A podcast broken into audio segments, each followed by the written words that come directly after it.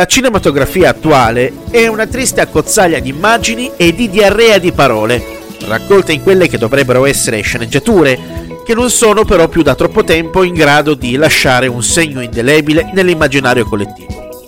Questo è riconducibile al fatto perché si bada molto di più al budget per gli effetti speciali, che rappresentano la maggior parte del film, piuttosto a tutto ciò che è in grado di rendere eterna una pellicola fino a farla diventare un cult in grado di vincere la prova del tempo.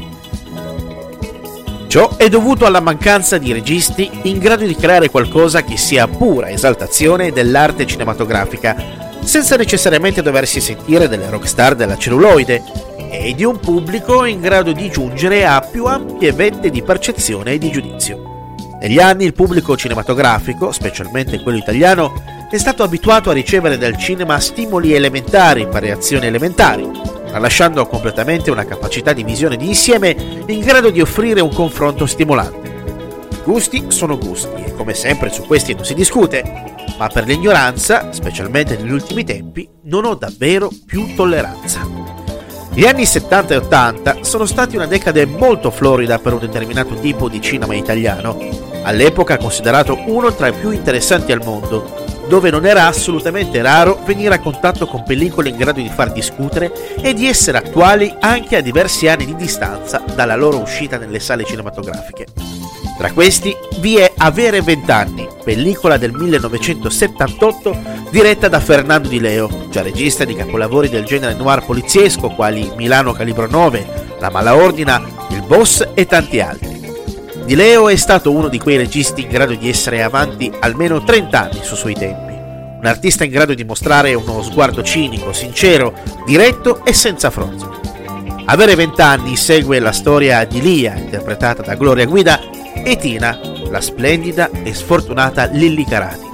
Due bellissime ragazze molto libertine che vivono la loro vita e la loro libertà sessuale a ridosso del periodo tardivo della contestazione e dell'emancipazione degli anni 70. Le due si incontrano su una spiaggia in seguito ad una festa alla quale entrambe avevano preso parte la notte precedente e decidono così di viaggiare in autostop verso Roma in direzione della comune hippie gestita da Il Nazariota, un curioso personaggio che gestisce questo posto abitato da strani personaggi.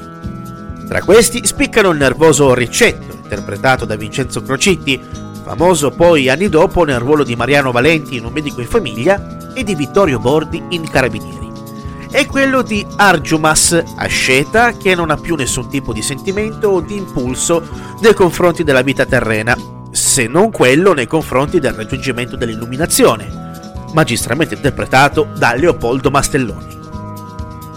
Le due ragazze decidono di trattenersi presso la comune e per mantenersi vendono enciclopedie porta a porta, ottenendo contratti ed assegni grazie anche alla loro bellezza ed avvenenza. La pellicola, oggetto di una forte censura, ha due finali. Quello originale, che vede le due protagoniste, in fuga in un bosco da un gruppo di uomini incontrati poco prima in una trattoria, brutalmente percosse ed uccise. Tina alla peggio, che muore con un palo conficcato nella bacina. In seguito al ritiro della pellicola dalle sale cinematografiche, è stato montato un diverso finale a lieto fine, che però stravolge il significato stesso dell'intera pellicola. In questo montaggio censurato sono state eliminate, oltre alle scene del violento finale, anche quelle saffiche tra Lia e Tina, tutte recuperate ed inserite nel 2004 in un'edizione in DVD con commento al film del regista. Avere vent'anni è sicuramente uno dei film più controversi della produzione cinematografica di Fernando Di Leo. Un film potente, dal profondo significato sociale, che analizza con amara disillusione la gioventù della rivoluzione sessuale quella stessa rivoluzione avvenuta per certi versi, ma che è assente in un paese che ancora oggi si indigna pubblicamente, ma che rimane ancorata a strette vedute ed abitudini. La genialità di Di Leo è stata anche quella di prendere due esponenti della bellezza italica dell'epoca, all'apice della loro carriera, ed inserire in un contesto diverso rispetto a quello che lo spettatore medio era solito collocarle. La bacchettona società dell'epoca, che in fin dei conti non è molto diversa da quella che ha velleità di emancipazione ma che non riesce a guardare più giù del suo sudicio ombelico, non era affatto pronta per un film in grado di scardinare le regole imposte da una censura di ecclesiastica fattura. Il finale, censurato di avere 20 anni, ricorda per certi versi quello di Easy Rider. In questo triste e sporco mondo non c'è posto per i liberi pensatori, per le anime in grado di vivere ed intendere la vita in base alle proprie regole. Nasci, cresci, conformati, cura sempre il tuo taglio di capelli e diventa nutrimento per la terra. Se prendi una strada diversa rispetto a quella della segnaletica del conformismo, sei fottuto. Fanculo quindi a tutto e a tutti. Fanculo ai perbenisti e al perbenismo, che sta facendo più danni del fumo passivo e dell'alcolismo. E fanculo agli ignoranti, che ai tempi della conoscenza tascabile è una scelta. E non sempre è una benedizione.